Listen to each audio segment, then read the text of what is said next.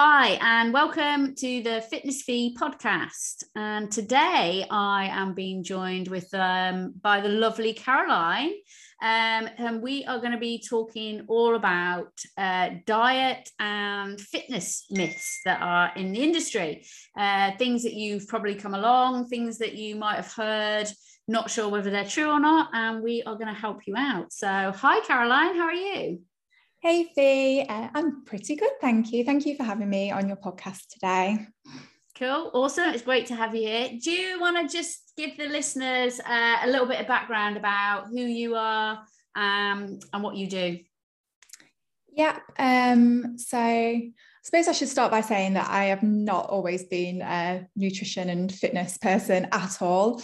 Um, I mean, you know, obviously at school you do like your your sports, you know, netball and stuff like that. Um, and when I was a little bit older, I went to like the occasional boxercise class, but that was it really. Um, and then I went off to uni and just any kind of fitness and good nutrition that I had when I was at home just went out of the window basically. Um, and at uni, I studied pharmacy and I qualified as a pharmacist.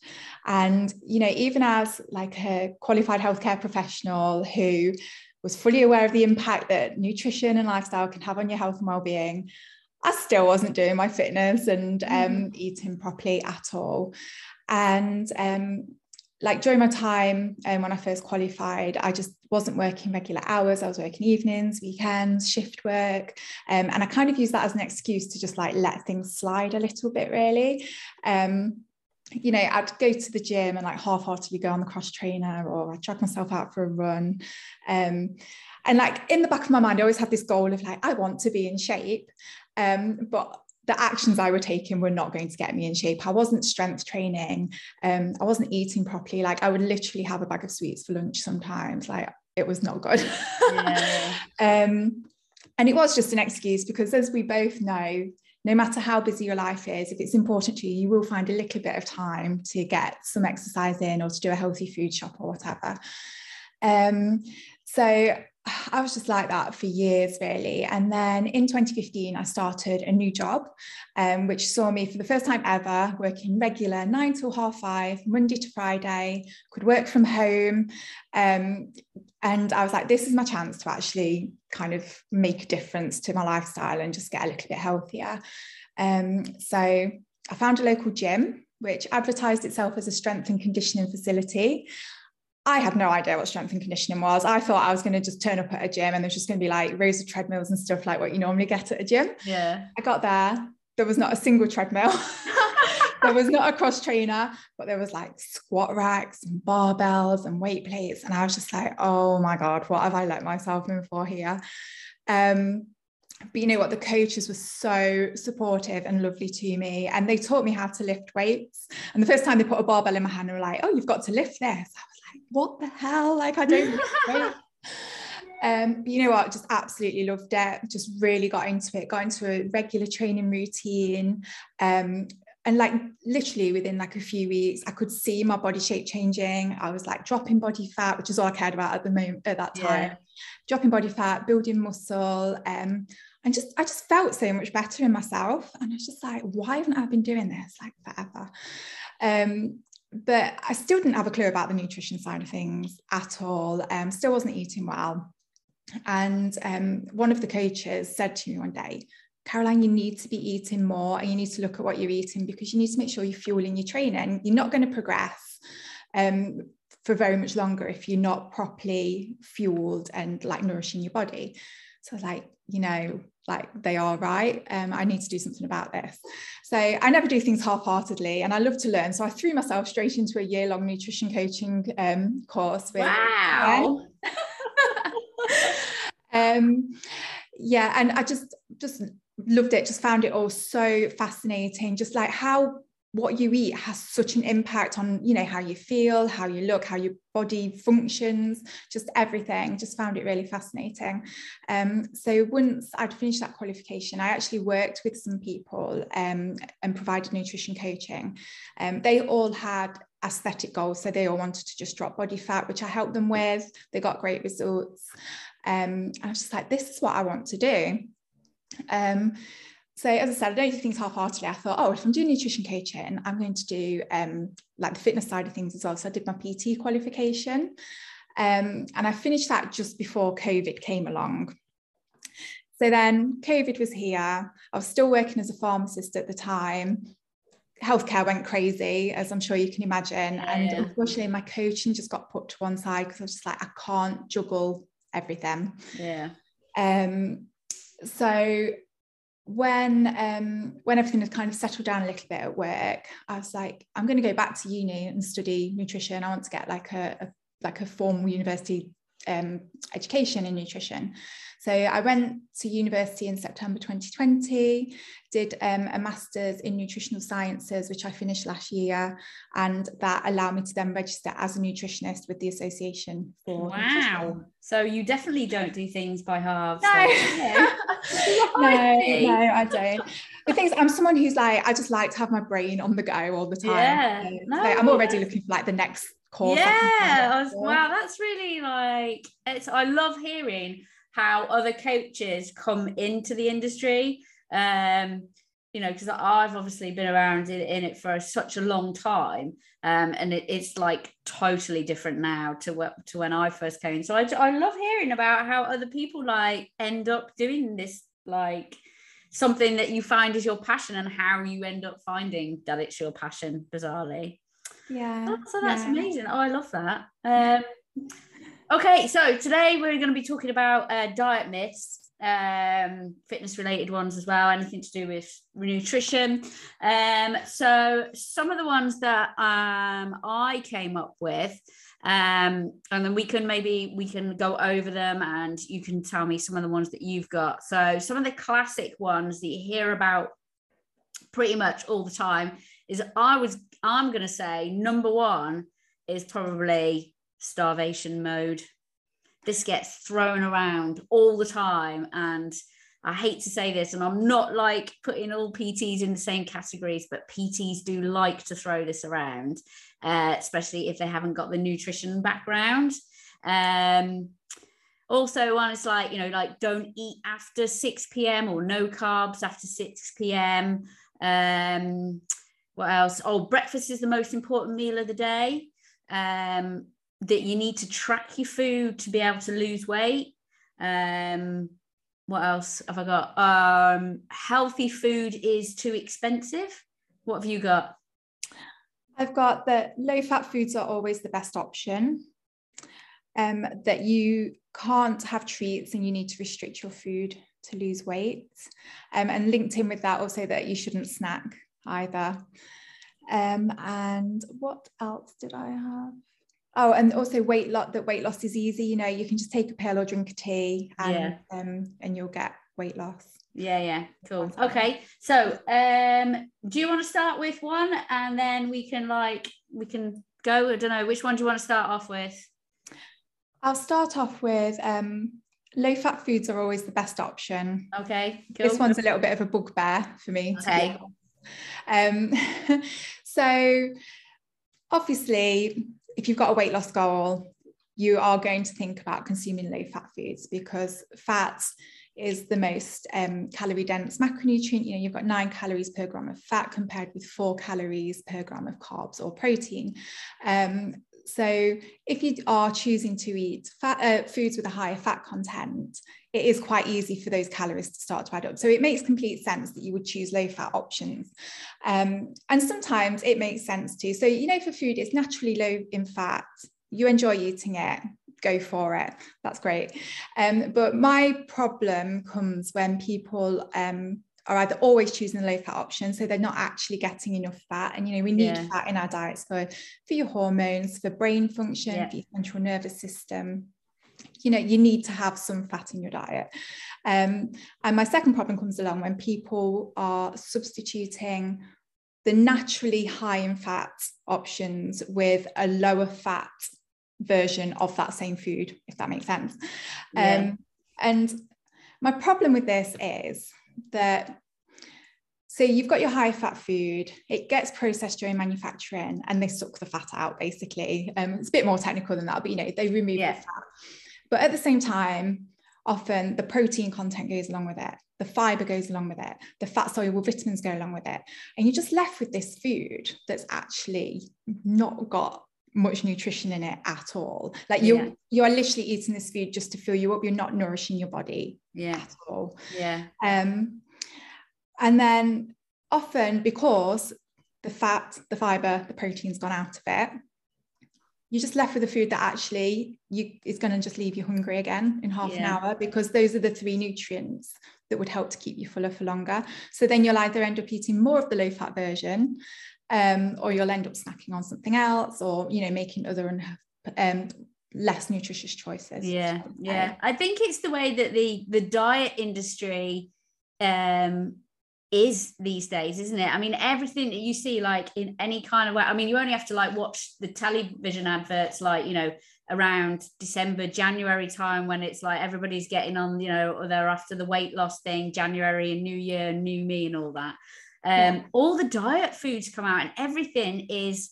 either no fat or low fat um, and I think it's very easy to get into that mindset of I'm on a diet and therefore I must strip out every single little bit of fat because, like you say, it's the easiest way to save calories.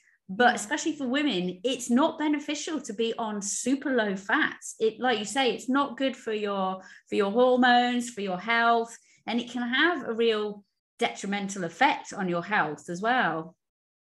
Yeah, it can. And the thing is, often when the, all the fats and the protein and the fiber and everything else has been taken out, they have to put something in to replace it.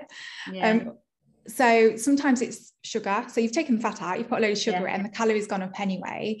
Um, or you know, they're putting in like fillers and sweeteners and things which aren't inherently bad for you, but there's no nutritional value to them. Yeah. And you know what, your food just ends up like not doesn't taste nice, it's not no. got a nice texture because that is part of what fat does in food. It makes it taste nice and it makes it kind of gives it like a nice mouth feel. Um, yeah. to refer to it.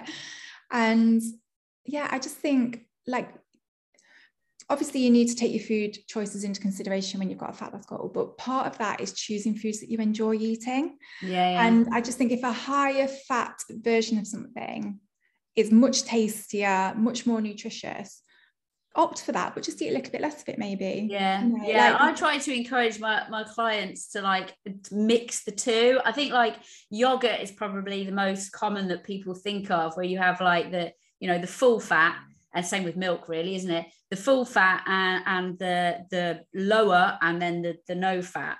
Um you know and I, I eat like zero percent greek yogurt because it's higher in protein but i tend to mix it with full fat yogurt as well because it like you say it tastes so much nicer. So you kind of like you're still getting the fats in but you're still like you know going for the lower fat option. So you have got a little bit more food volume.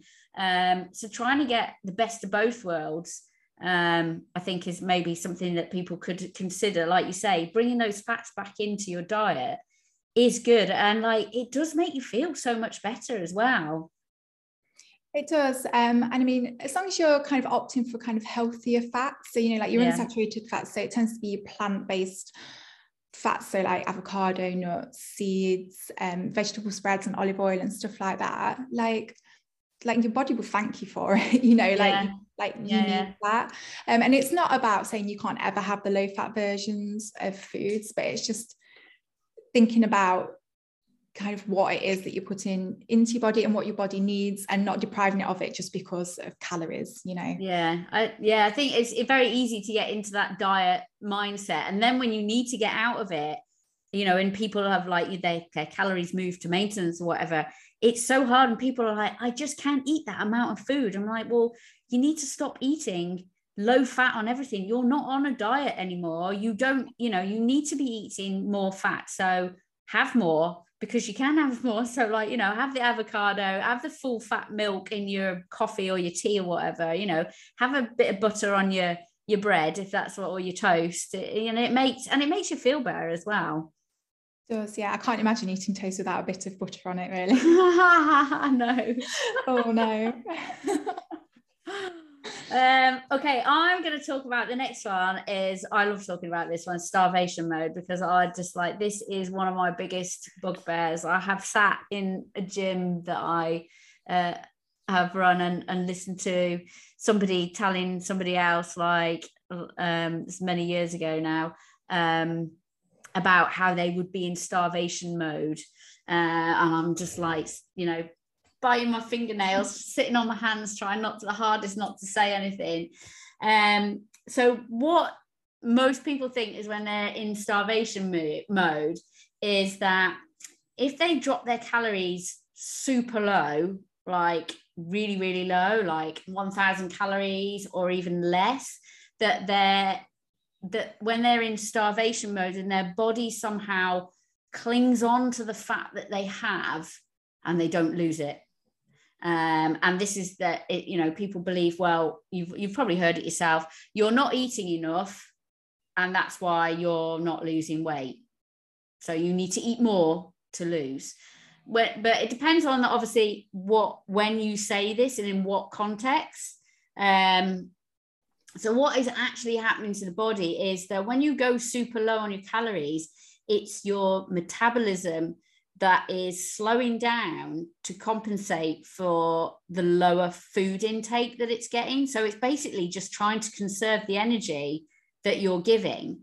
So it's things like that you probably wouldn't even notice is that you you don't move as much um you i mean you might be a fidgeter so you stop doing those things. And they're things that you probably don't even like you're unconsciously doing but it's your body's way of saying right okay i don't want to expend this energy because i have no idea when i'm going to get enough again to do the normal things that i need to do every day.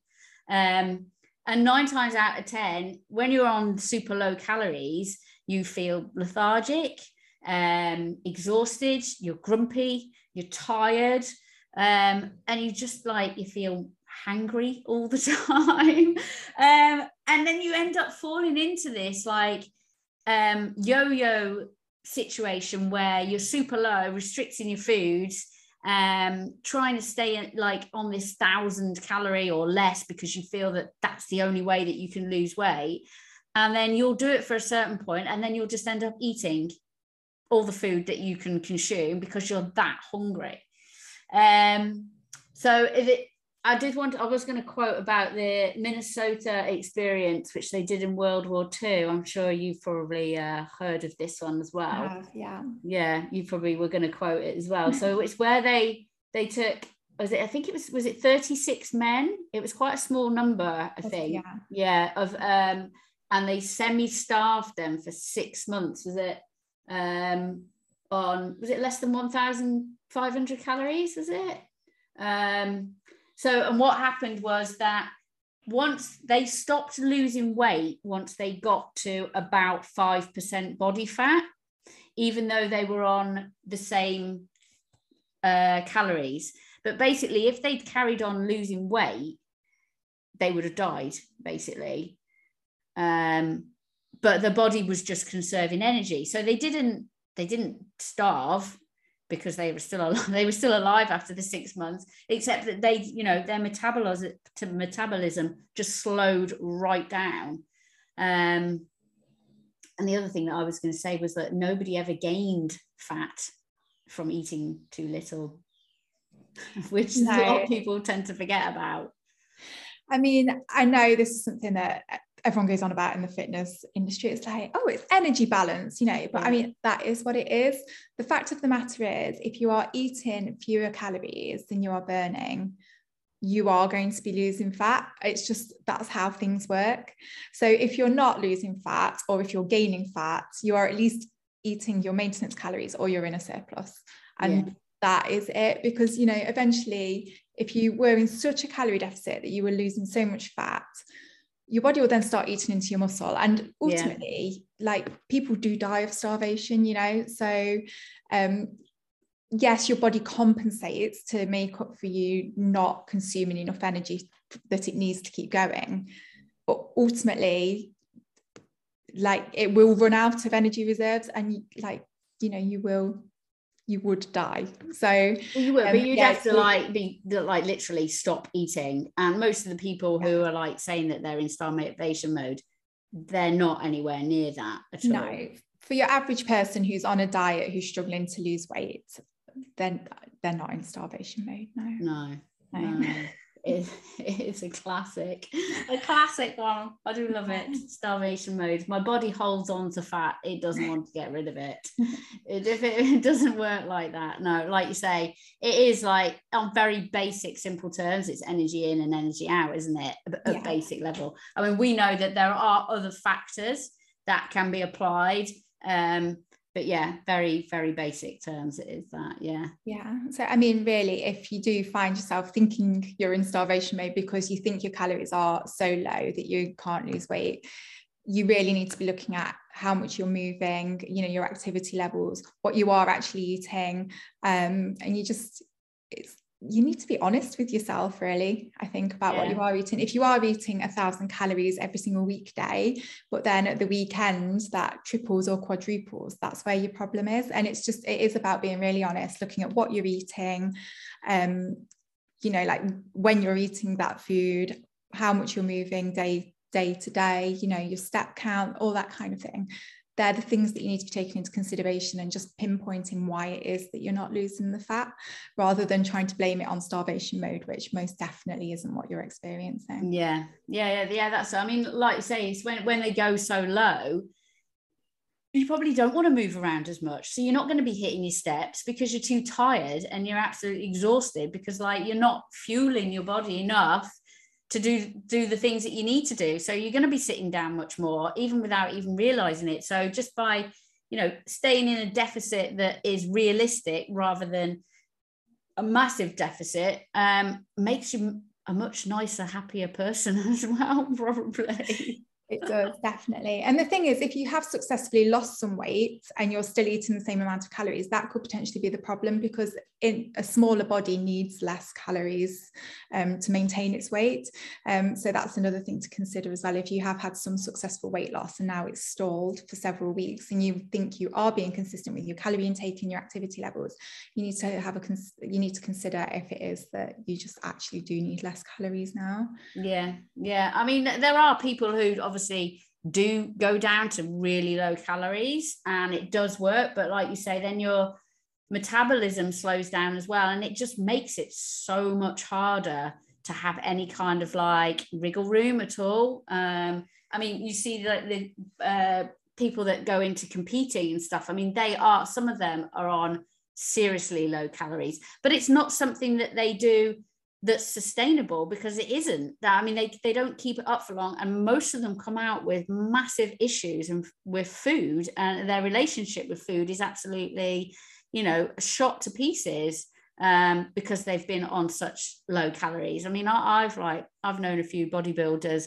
and they say it's not it's not a nice thing to experience being you know to get that lean and it's definitely no way is it sustainable no. I mean it's it's an extreme really isn't it? That they're trying to reach for literally like what half an hour or something on the stage? Yeah. you know it's not something that they're trying to maintain for life. No. it is like they've got this goal this very specific goal for this very specific moment um and that is that is why they do it. But for your average person who's trying to lose weight they're not trying to get to that point.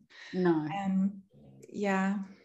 Yeah it's um it's a, it is a, it's a tricky one, um, especially if you believe that you are doing all the right things and you're not getting the outcomes that you think you should. But it is just a matter of having a look at. Yeah, sometimes it's just having somebody to support you there, though, isn't it? And, and just make you more accountable and be honest for your actions, really, because it's a uh, we're I think we're all guilty of like lying to ourselves sometimes about how uh, how honest we're being. We are, yeah. A little bit of accountability sometimes goes a long way, doesn't it? It, it does. It does. Yeah. um, okay, so let's move on to the next one. I think you mentioned about snacking. I did, yeah. Um, so I'm, I think I'm going to tie this in also with the no treats and kind of feeling like you have to restrict your food because I feel like they all kind of go together. Um, so, I mean, my philosophy is that there's always room for treats. Um, life would be very, very boring if you were just trying to um, just eat like the most nutritious foods that you could all of the time. Um, so like the way I try to approach nutrition is the 80 20 rule which you might be familiar with yeah yeah, yeah. so um you know 80% of the time you focus on just nailing those good nutrition basics get your fruit and veg in get your protein in make sure you're getting enough fiber whole grains pulses your healthy fats your portions of fish, all of that kind of stuff. 20% of the time, eat whatever you want. Yeah, Within yeah, no, reason, yeah. you know, just allocate 20% of your calories across the week to foods that you just really, really enjoy. Um, even if perhaps they aren't the most nutritious option or what you might consider to be the healthiest option. Um, and I think also treats get a bad rap because people think of treats as being like chocolate or cake or whatever, but you can actually choose really tasty but nutritious treats that you actually really enjoy eating. So I mean, one of my most favorite things to eat is um, is a bowl of strawberries and white chocolate. It's like a quark yogurt thing. All right, okay. Yeah, that's like my most favorite thing in the world. And it's high protein, it's a portion of fruit. And like it's like people would perhaps think of that as just being like something that's really just like healthy and oh it's a bit Yeah. boring and why if if that's your treat why can't you like have some cake or something? I'm just like no that is what i actually enjoy. And i know that everyone's different and for some people a treat would be a bar of chocolate or a cake or something but it's just making room for it. And if you have got um, a calorie target that you're trying to stick to just plan that treat in it's not about not ever having treats or like cutting certain foods out because you think they're bad for you or whatever. It's just about making room for them um, within within your calories and within your day. Yeah, yeah, I totally agree with that. I, I mean, I say the same things to my clients is the 80 20 rule, you know, 80% nutritious and a little bit of what you fancy. And I definitely believe, like, you know, planning that in every day pretty much. And then you don't have to have it if you don't want it. Because there might be some days where you're like, well, I had a bit of chocolate yesterday and I don't really fancy or, or want it tonight and I want to eat something else. Um, but yeah, like you say, it takes away that um, that restriction, doesn't it? You're allowing yourself the freedom to eat pretty much anything that you want to eat, but you just might need to have it in moderation in line with your goals. If if your goals at the time are um, fat loss.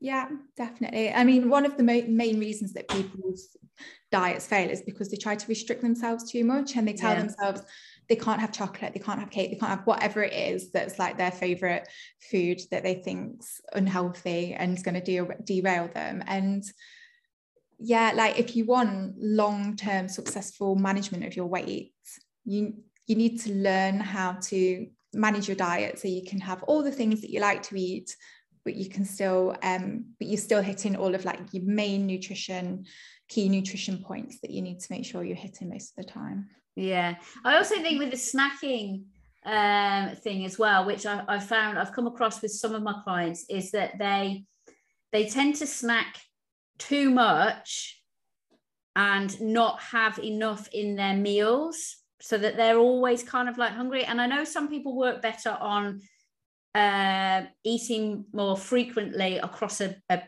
time period across the day. So they had tend to have smaller meals more often. But I also think that like people tend to feel that they snack, which then can end up in picking, which can end up in overeating because they're not filling up enough, say at lunchtime, which I think lunchtime is a really big thing because a lot of people try to think, well, I'm going to save my calories at lunchtime, have a really low lunch, which is only like maybe 300, maximum 400 calories, and then I'm going to save that for my dinner. But then it's you know it can be quite a lot if you have your lunch at like 12 o'clock and you don't have your dinner till six or maybe even later depending on what time you finish work whether you've got kids or you know after school clubs or whatever that could be a massive gap and you're probably going to be ravenously hungry before then and then start picking on things and then picking on the kids tea and then you know and you've then you've gone way over your calories before you've even reached your dinner um, and i think that's purely because you don't fill up on your meals. Whereas if you had a more substantial lunchtime, you might be inclined to snack less leading up to your dinner time. Yeah definitely. So yeah making sure that your your meals your main meals are balanced. So you know you've got your protein carbs healthy fat plenty of veg um, in your meals. And then um, you know if you still feel like you want to snack that's fine. But just um, again plan it in. So like you would your treats if you're trying to meet a certain calorie target it's important to make sure that you've accounted for it. Um, and it's also about what food you choose as your snack. Yeah. So quite often snacks will be, oh, I'm going to grab a few biscuits out of the biscuit tin, or you know, someone's brought some cakes into the office. So, oh, I'm going to have like a, a mid-afternoon cupcake or something. Um, whereas actually, if you make smart snack choices, they can actually just, you know, they'll help to keep your blood sugar stable. You're not going to get that crash mid-afternoon that a lot of yeah. people get after their lunch. Um, so, you know, just kind of like a high protein, perhaps slightly higher fat snack so perhaps um, you know like greek yogurt with some with a handful of nuts or you know like a portion of fruit some peanut butter something like that. Um you know it's nutritious it can help stabilize your blood sugar and as long as you've count accounted for it within your calories there's no problem at all. Like yeah. doesn't matter does it? No no. Yeah yeah yeah. It's good tips those good tips. Um another one that i want to talk about which you often hear that comes up is that breakfast is the best meal of the day. Do you know where that comes from? Have you, have you did you oh you bet you I bet you know, don't you? no, I don't. Go on, what are you gonna say? Okay. It comes from the men that invented Kellogg's. So in the 1940s, when they came up with the breakfast breakfast cereals, um, they their marketing advertising campaign was based around the fact that breakfast was the most nutritious meal of the day because it was the first time that they'd created food that had fortified vitamins in it.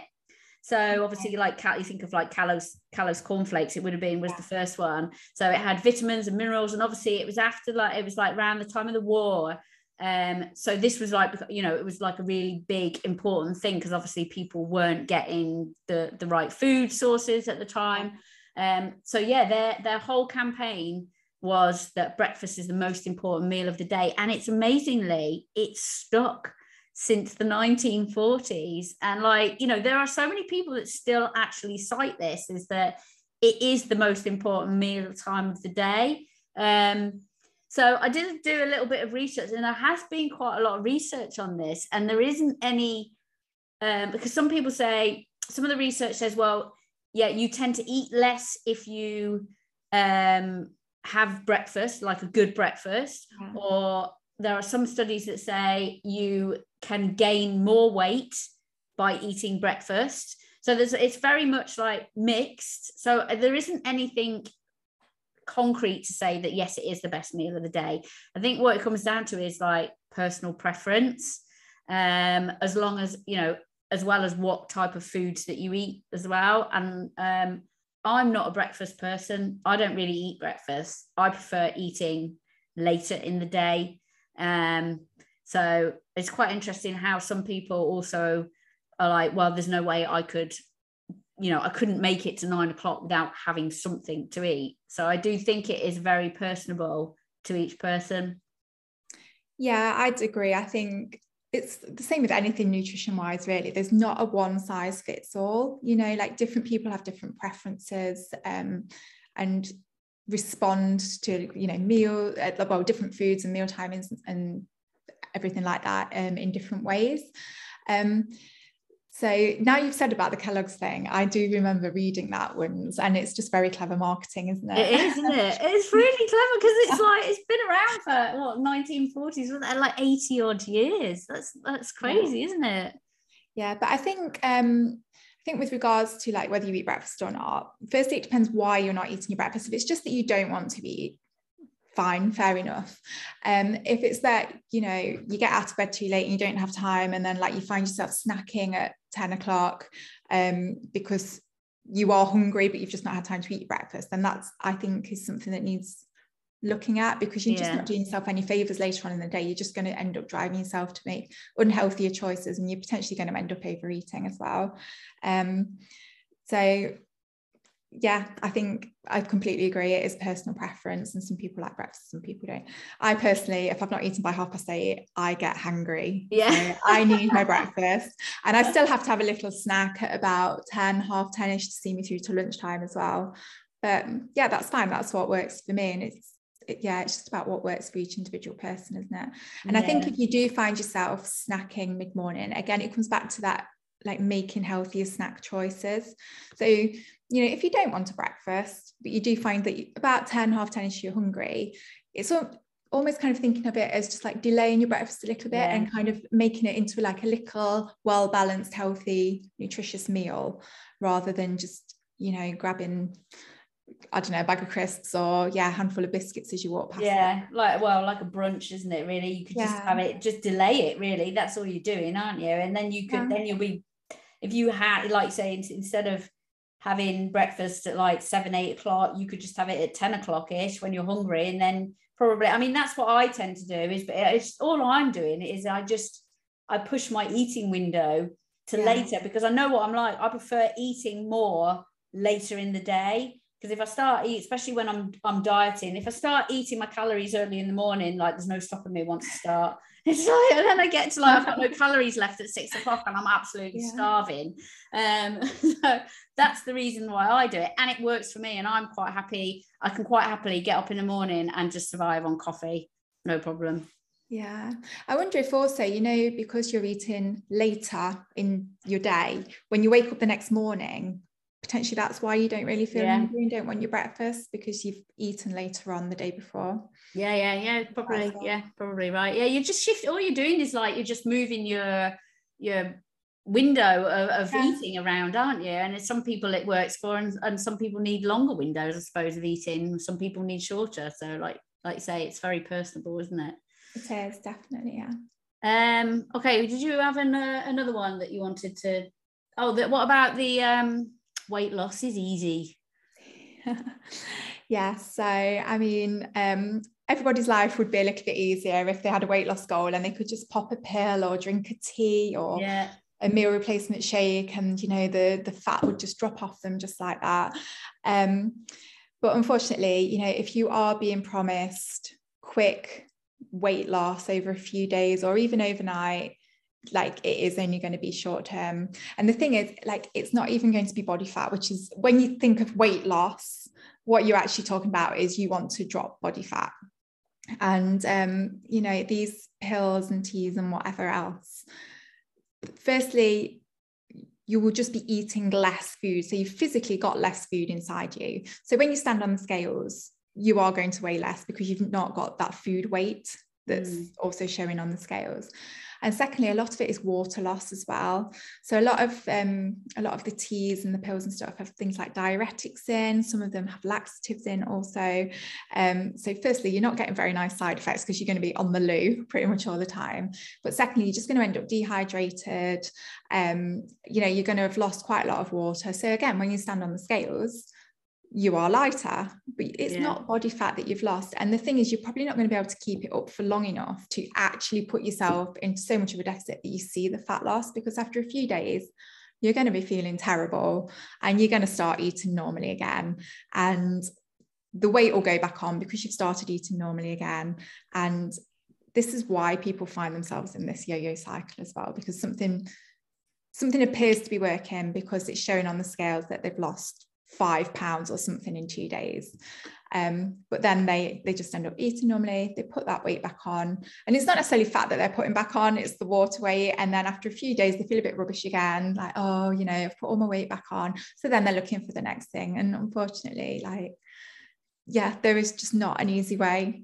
Um, no, no, I mean, I definitely agree with that, and obviously. It, the amount of money that people spend on it as well, because yeah. most of the time these things are not cheap uh, and people get sucked into them. I mean, uh, uh, there's a lady that I follow on Instagram, and she's um she was a client of mine, and some of the stories that she puts on um are, are like reposts of people who have taken some of these horrific like pills and teas and things and some of the stories of what it's done to their bodies is just like it's horrific absolutely horrific that like you, you know like not making it to the toilet and, and things like that just because it's like gone straight through their system. It's just awful. And you think people actually pay for this. And i suppose it's the it's the idea of like that it's the easiest way to do it without them putting any effort in basically isn't it? It's like what is the easiest way that i can do with the minimal amount of effort?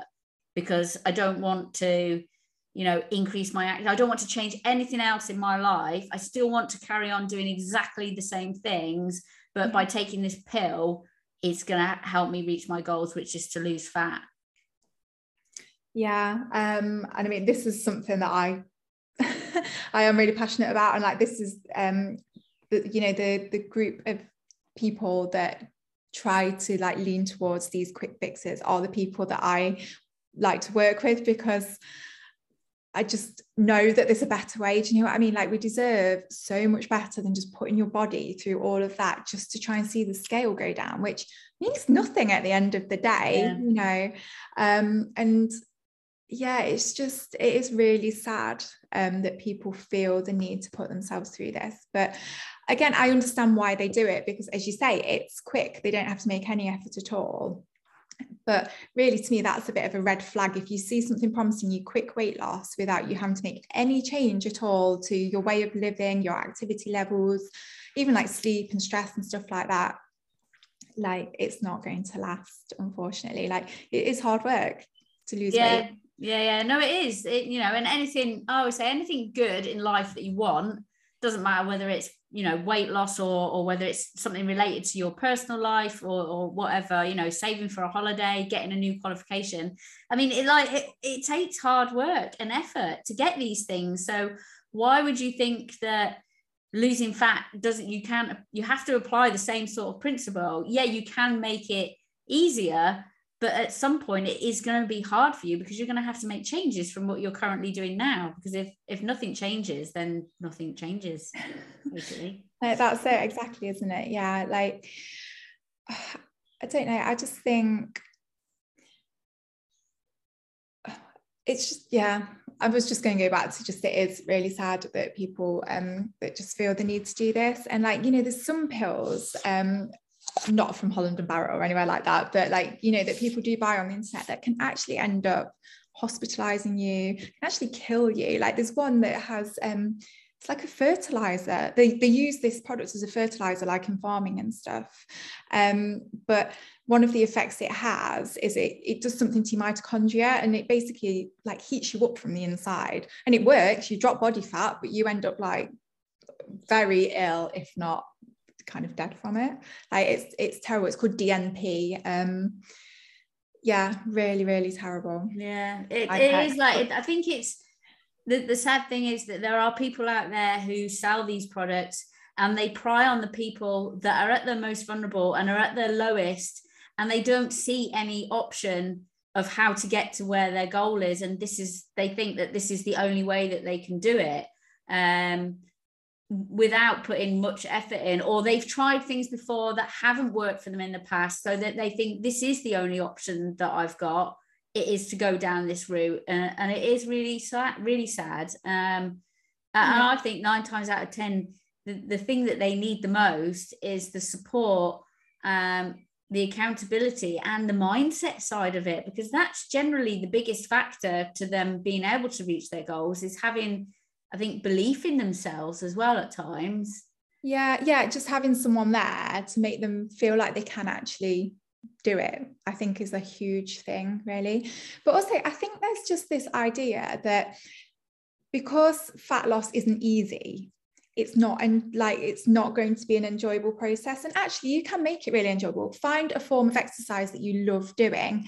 You know get out for a walk in the park and like listen to some music or just like taking like your scenery and stuff like that. Do you know what i mean? Like you can make the process of fat loss really enjoyable um if if you just go about it in the right way. And it kind of goes back to like what we were saying about eating and not allowing yourself treats and things like that. Like people have got this idea that they can't have the foods that they like and that fat loss is going to be miserable.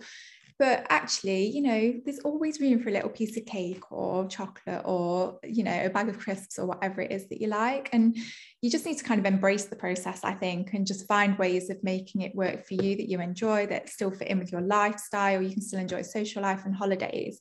And it's kind of like thinking about it as a process that you're going to do for the rest of your life you yeah, know yeah. not necessarily fat loss yeah. but it's kind of like just finding a way of living that gets your body to a point where you're really happy with it and that where you can just maintain that like in the long term and still do all the things that you love to do yeah i think removing the time frame is a good one as well uh, you know is a good tip i think if you take away the fact that it's going to take as long as it's going to take and that's okay uh, mm-hmm. and like say enjoy the process find a process that works for you and your life and your lifestyle and something that you're going to enjoy doing because then nine times out of 10, you're going to carry on doing that because you're enjoying it. Why would you do something like repeatedly and not enjoy it? Because you're not going to. It's a simple fact. You might say that you are, but there will come a point very soon when you give up and go back to what you were doing because you're not enjoying it. And it's like you're just putting yourself through hell for for what?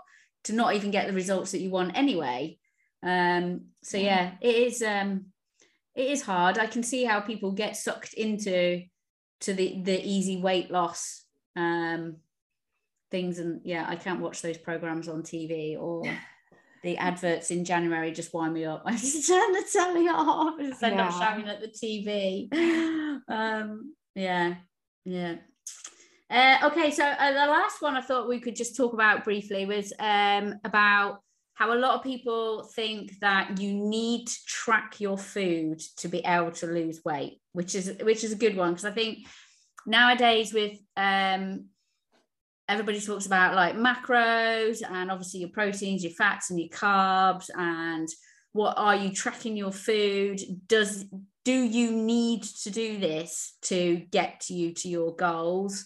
Um, now I don't know about you, but I have clients that do both I have clients that track and I have clients that don't track.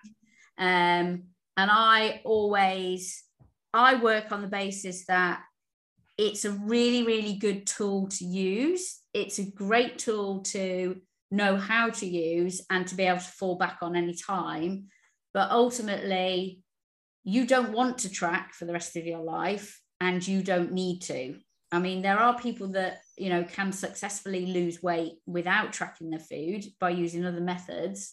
Um, but I like tracking, I do it myself. I like my clients to do it, even if they just do it for a short period of time, just so that they become aware of nutritional value in food because most time people aren't aware of what they're actually eating and they don't understand like why they need to eat more protein, what effect that has on their fat loss, how much protein are they eating, um, and how much food they're e- eating. Because what they think might be a bowl of 40 grams of cereal in the morning with a splash of milk could actually be three times as much as that. And then they're like, well, I wasn't just having, uh, you know, 200 calorie bowl of cornflakes in the morning. I was actually having nearly 600 calories. And, you know, it, just from that point of view, I think it is good, but it's not a necessity.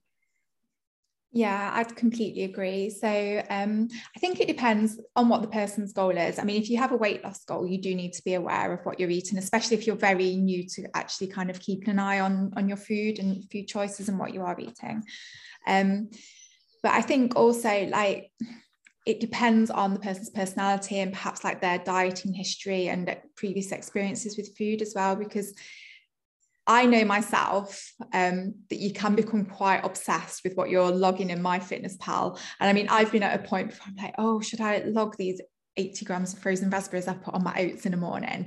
And it's like they're 40 calories. And I'm like, what is 40 calories? Like, I mean, that it all adds up, you know, that kind of thing. And you can become really obsessed and start worrying about like what you've got to track. Have you got to track everything? And then worrying that you've perhaps forgotten to track something. And you can become quite obsessed with like what's in your food and um and yeah, and what you're eating and like your nutrition choices as well. It might make you think twice before you have that little chocolate bar treat that, yes, you've allocated it to yourself. But then when you put it in my fitness MyFitnessPal and see that it's like 200 calories, you're like, oh, I don't know about that. I don't know if yeah, I should yeah. be eating that. Um, but again, that is where there's value in it as well, because you're like, oh, this chocolate bar's got 200 calories, and it makes you much more aware of what is in your food, which is obviously what you were saying. Um, but yeah, I would agree that you don't want to be tracking for the rest of your life unless you want to.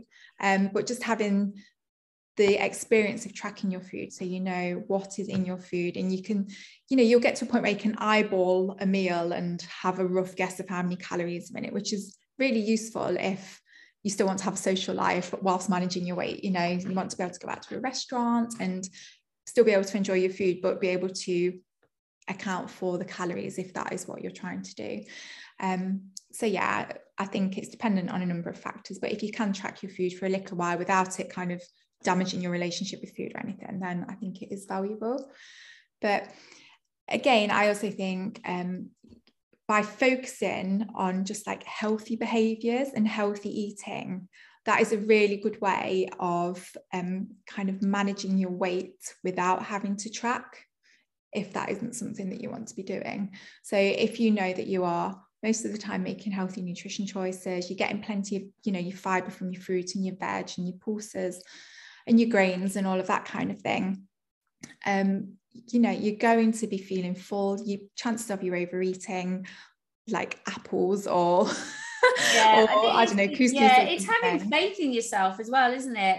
Um, yeah yeah, I think uh, as well, people seem to forget like the true because uh, you know a lot of people say, okay, MyFitnessPal or other trackers, they're only they're only an estimation at, at the best. Okay, all right, it is the most accurate way that you can track food, like you know, know what's in food. But it wasn't that long ago.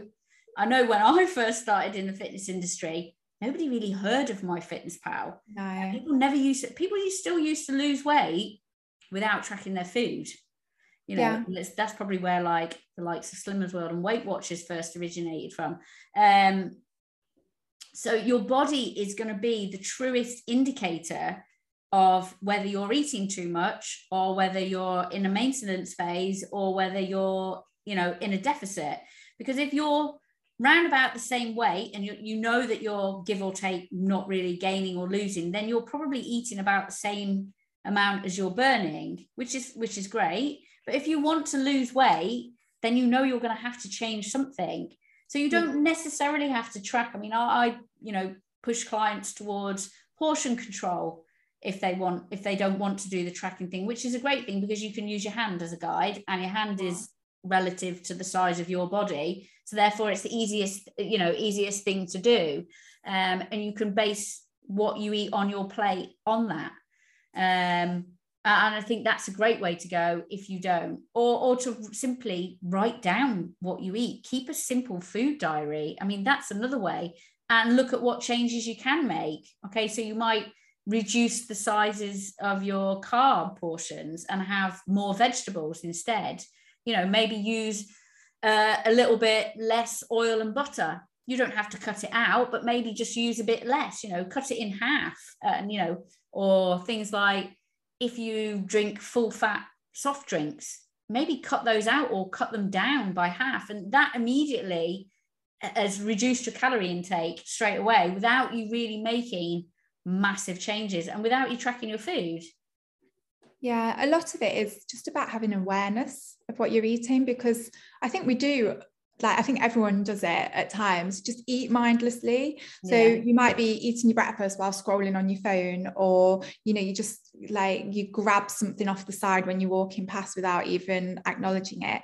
And just, yeah, as you said, just simply writing down what it is you're eating, even if you're not weighing it, even if you're not writing down what calories in it or anything like that, but just having an awareness of, of your food choices throughout the day and the quantity of food that you're eating is is really beneficial i think in in helping you to make better choices when it comes to your your diet and nutrition definitely.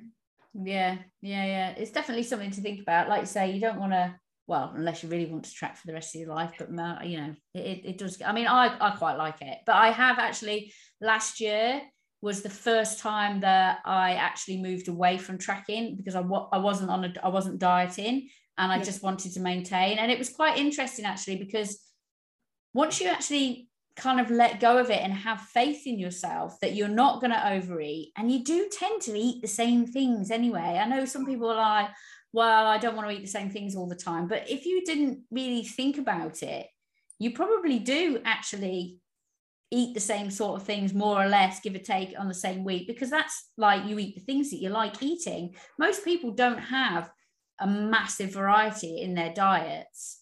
Like you know they're eating something different every single day of the week every single day of the month. Most people kind of eat the same thing. So it's i think it's just having faith in your own ability to know that you know like you say you're not doing the mindless eating you're sitting down having your food um, you know you're not eating with devices you're taking time when you're eating your food as well. Because i think that i think that the society that we live in we're so fast paced at everything that we don't think about you know you're not sitting down at the table to have dinner you're sitting in front of the tv and you know you're just like eat your food as fast as you can because you've got to like get out the door or whatever. And it's so easy to overeat then because you're not thinking about what you're doing. Yeah i mean you are literally just going through the process of putting food into your stomach without actually having like the whole experience of eating. Um which might sound a bit strange, but do you know what I mean? You're not necessarily actually tasting your food and enjoying it and registering that you're eating. You are you're just going through a process of putting food in your mouth and getting it into your stomach, and that's it. Um, and yeah, I think there is a lot to be said. Even if you just take 10 minutes, put your phone aside, sit at a table, and just actually take the time to enjoy your food. Um, I think that's something that's massively underrated, actually, and it's just something that a lot of people don't do anymore.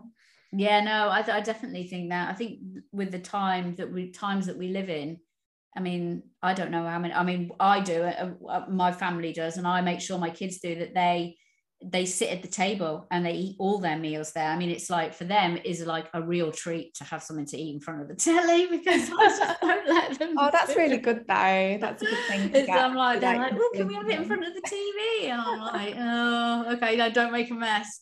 But you know, and I, I prefer them sitting at the table where they've got like a proper knife and fork, you know, and there aren't any distractions and stuff. And they, they you know, and it's time for a like, conversation as well, isn't it? Which also slows down the kind of like eating process. If you're having a conversation with somebody, you're not just like wolfing down your your food, like you say, not even thinking about what you're eating. Yeah, and I think actually, you know, if you're making an effort to make a meal that you would sit down to eat, you're probably making like better food choices then as well. You know, rather than like, I don't know, at lunchtime, just grabbing a sandwich and like you can walk around eating it whilst you're doing like 10 other things. If you've actually gone to the trouble of perhaps like making yourself a, a chicken salad or something, um, it's more that's more the kind of food that you are going to sit down and properly eat rather than just yeah. like grabbing it on the go. Um, so yeah, I think there's kind of that aspect to it as well. Cool. All right. Was there any other that you wanted to just touch on? Because I think we've um, we've talked for quite a while. In fact, I've probably got quite a few more actually. I think we could talk about this for for quite a while. yeah, I had um I think I had just one other um just to touch on, but if you feel your podcast going on for too long, go on then. No, no, let's go for it. Oh, it was just the um the healthy food is more expensive. Ah, yes, yeah, um, yeah. I think I had something written. Yeah, go on then. Yeah. Um. So I mean it is a co- common misconception that healthy eating is expensive and but i think it depends what you're thinking of as a healthy food choice so if you're trying to buy always buy organic or gas grass fed Ugh, can't say that grass fed or yeah. um you know like a super food or yeah. whatever that stuff is more expensive but you're not necessarily getting any more nutritional benefit from it and there are other foods you can choose to make sure you've got a healthy diet that aren't organic or grass fed or whatever. Um, so, I mean, some tips I would have to make healthy eating um, as as cheap as possible, really, is um, you know like buying your frozen fruit and veg. It lasts longer great value for money and often it comes pre-prepared for you as well which is always bonus yeah um and the same for kind of canned fruit and veg as well as long yeah. as it's in water or in its natural juices you know that stuff's got a really long shelf life and it's really great to have to hand to just like throw yeah. into to anything that you're making um and i think another thing is just like bulking up your meals with cheap healthy foods so you know things like um, like your lentils, chickpeas, beans, all that kind of thing. Just put them into like your pasta sauce or your chili, spag bol, anything like that. And it's a great way of like just getting that nutritional boost into your meals without it actually costing you all that much.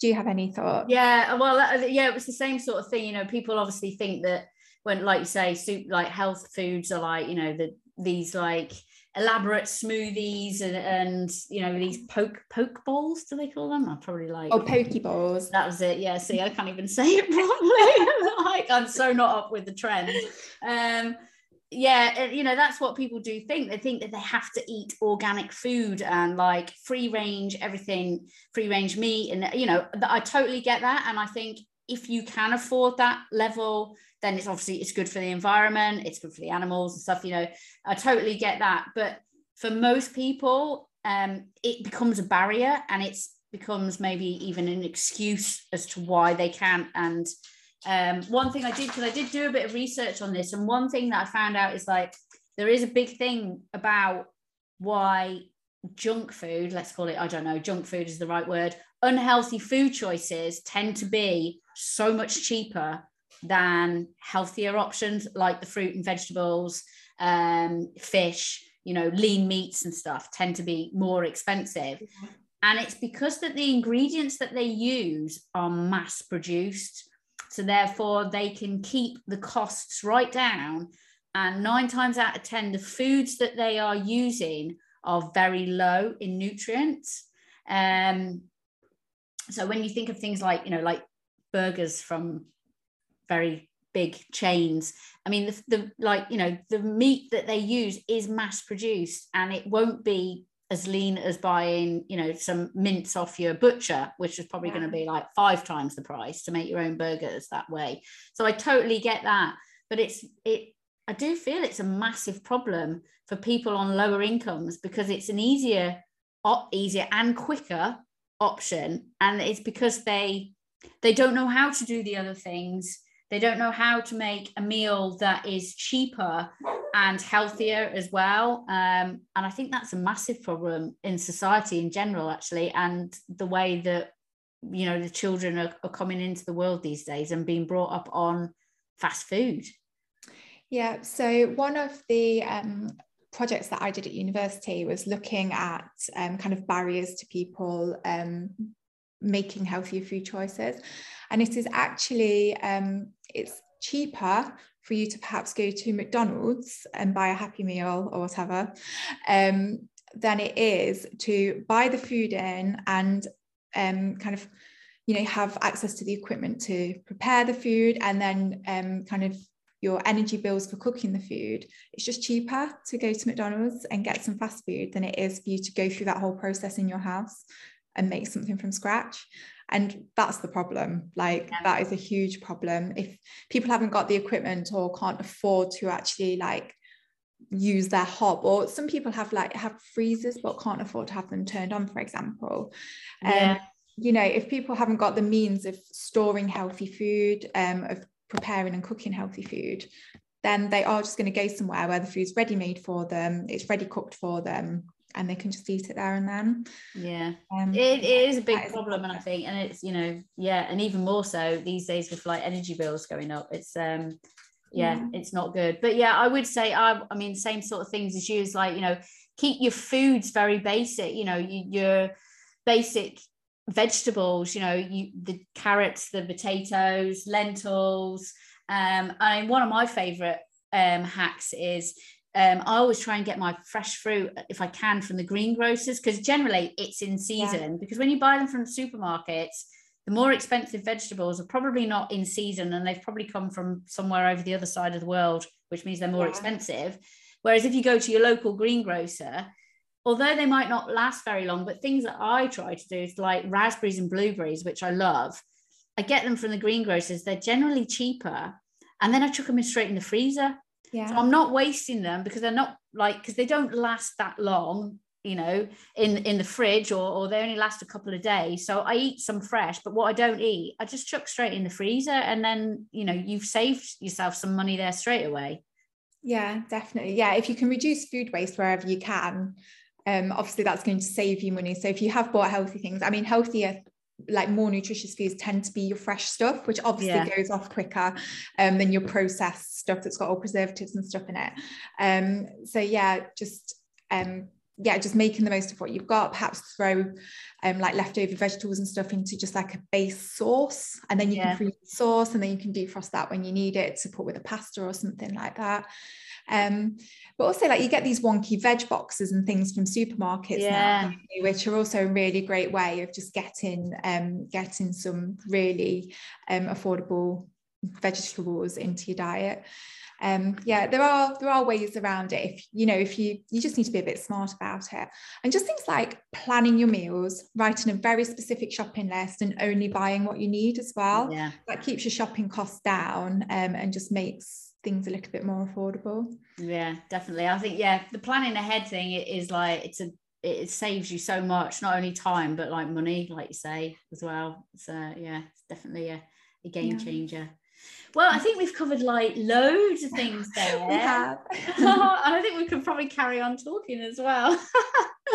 um, that's for Caroline who doesn't do talking very well. yeah. Yeah, me. I'm not much of a talker, she says. Kimberly would be so proud of you. Yeah. Right. Well, thank you very much for uh, coming on today. I've had a great chat, and I think we've covered a lot today in uh, food myths. Uh, so hopefully, um, some people will be able to take away some tips and some nuggets from that. Um, and yeah, and so thank you very much for joining me. It's all right. Thank you for having me, Fi. Okay, I'll see you soon. Yeah, take care. Bye. Bye.